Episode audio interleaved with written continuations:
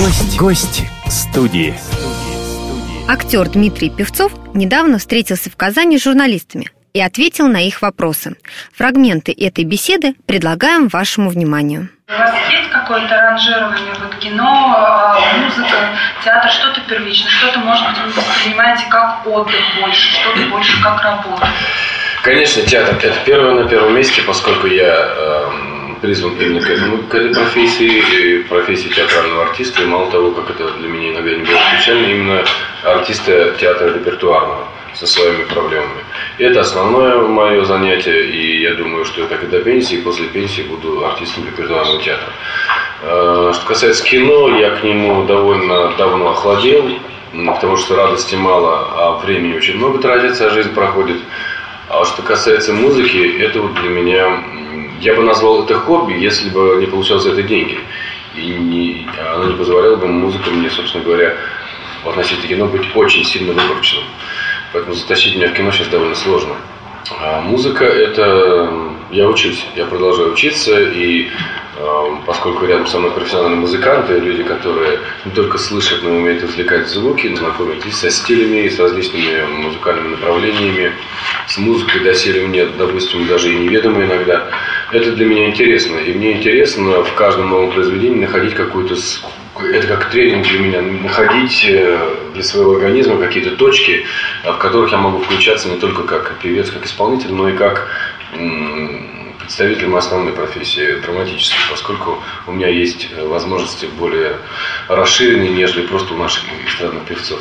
Автомобили, я уже с 9 э, лет э, автоспорту было отдано, и я как-то уже ушел из этого дела и не занимаюсь. А, вот на вашем официальном сайте есть ссылки на ваши страницы в социальных сетях. Вы общаетесь с своими поклонниками через социальные сети? Отвечаете? Есть специально обученные люди, которые этим занимаются. Я, угу. это не я. То есть э, я в курсе, что существует все это дело, но э, поскольку мне на протяжении 20 лет примерно они те же вопросы задают, то отвечать на них довольно легко человеку знающему. Можно ли сейчас говорить о том, что ну, репертуарному театру грозят серьезные проблемы, в частности, вот это слово «крах»? Хотелось бы узнать ваше мнение. Ну, с одной стороны, я не театровед, и, и у меня нет полной картины существования театров. Но, сколько я себя помню, начиная с института, а это было 1981 год, когда я поступил, а, я слышал разговор тогда уже о том, что театр умер, театр, он уже вот-вот вот, он умрет, а репертуарный театр вообще вчерашний день. Все это ерунда. Это так же, как э, книги никуда не денутся, так же а, и, и филармония, и, и консерватория никуда не денутся. Есть вещи, которые невозможно заменить. Э, есть энергия, которая, э, которую невозможно зафиксировать на, на видео, на, на магнитофоны. И это происходит э, в театре, в том числе и в репертуарном, в репертуарном в первую очередь, поскольку я считаю, что школа актерская, вот русская школа, она все-таки находится в репертуарном театре, и очень часто живущие долго постановки учат молодых артистов, когда те входят в какие-то известные рисунки, известных актеров, э, в хорошей постановке, хорошей режиссуры, и они э, обучаются профессии именно таким образом. А, у любого театра есть проблемы, у репертуарного они тоже есть. И у антрепризного есть свои там беды и болячки. Я думаю, все это ерунда, ничего не проис... ни, ни, ни, никто у нас не умрет, хотя, естественно, а, в центрах э, гораздо проще выживать в репертуарном театре, нежели на периферии, где-то там в провинциях. Но слухи о смерти репертуарных театров и о крахе, мне кажется, несколько преувеличены. Это одни и те же вопросы. Вот молодежь нынешняя, та, и театр умрет, а вот наши деды. Это всегда эти были эти вопросы, эти предложения. Не, все хорошо. А если вот то же самое переложить на кино, тоже очень часто говорят, молодежь та, режиссеров не хватает, актерская школа там ослабела. Кино, вы знаете, здесь э, странно, ну, с одной стороны, вот если я где-то снимаюсь, мне все равно, это кино для э, широкого экрана, либо это там мини-сериал 4 серии, либо 8 серий, иногда я бывает такие ужасы, я на такое соглашаюсь. С одной стороны, это так, вроде бы это все одно, но с другой стороны, то, что у нас происходит на телевидении, это такой телешлаг, который никакого отношения не имеет ни, собственно говоря, ни к кино, ни к искусству, ни к драматургии, да и к телевидению, наверное, не имеет отношения. И это там 95% мне кажется того, что смотрят наши люди. И проблема здесь, э, мне кажется, самая большая. Такого рода продукции хватает.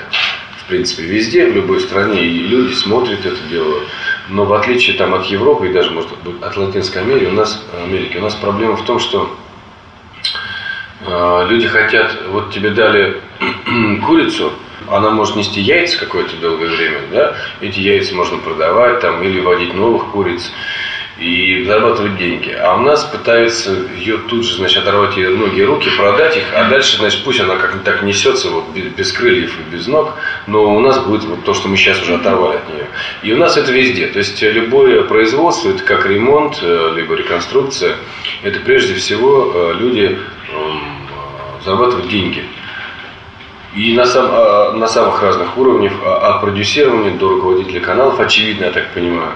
А, это просто бизнес. Никакого отношения ни к искусству, ни к тем людям, которые будут это смотреть, не имеет. Хотя существуют рейтинги, и, начальство вот смотрит, а вот как нас смотрит или не, или не смотрит, а вот почему смотрит. Но это все какой-то не знаю, всегда есть что-то талантливое, и оно есть, никуда не девается. И в 90-е годы умудрялись э, снимать какие-то фильмы, и которые получали даже какие-то там премии европейские различные. Поэтому есть проблема рассмотреть среди вот этого мусора а, то, что действительно достойно. Но это дело времени. А вот как зрителю за последнее время из того, что было снято, вам что-нибудь понравилось? Может быть, из российских или да. что? Я был на кинотавре, посмотрел два великолепных фильма, один из которых получил э, призы. Во-первых, это фильм, к сожалению, забываю режиссера, блистательная совершенно работа, она называется «Я буду рядом», этот фильм. И удивительное кино, снятое на очень скользкую, опасную такую тему, которая рядом вот ниже пояса, а, но настолько талантливо, удивительно, то есть я человек не сентиментальный, э, довольно такой, ну, я где-то начал плакать через, через час десять. Я смотрел и плакал. А, зал рыдал так, был пораньше люди, а при этом по, по выходу из ну, по, по финалу свет, любовь, добро и надежда. И второй фильм э, замечательный под названием со мной. Вот что происходит. Я порадовался, что есть э, и фильм, и сценарий оригинальный совершенно, и есть талантливые люди, которые это делают и, и не жалея сил делают настоящее кино. Вы прослушали беседу с актером Дмитрием Певцовым.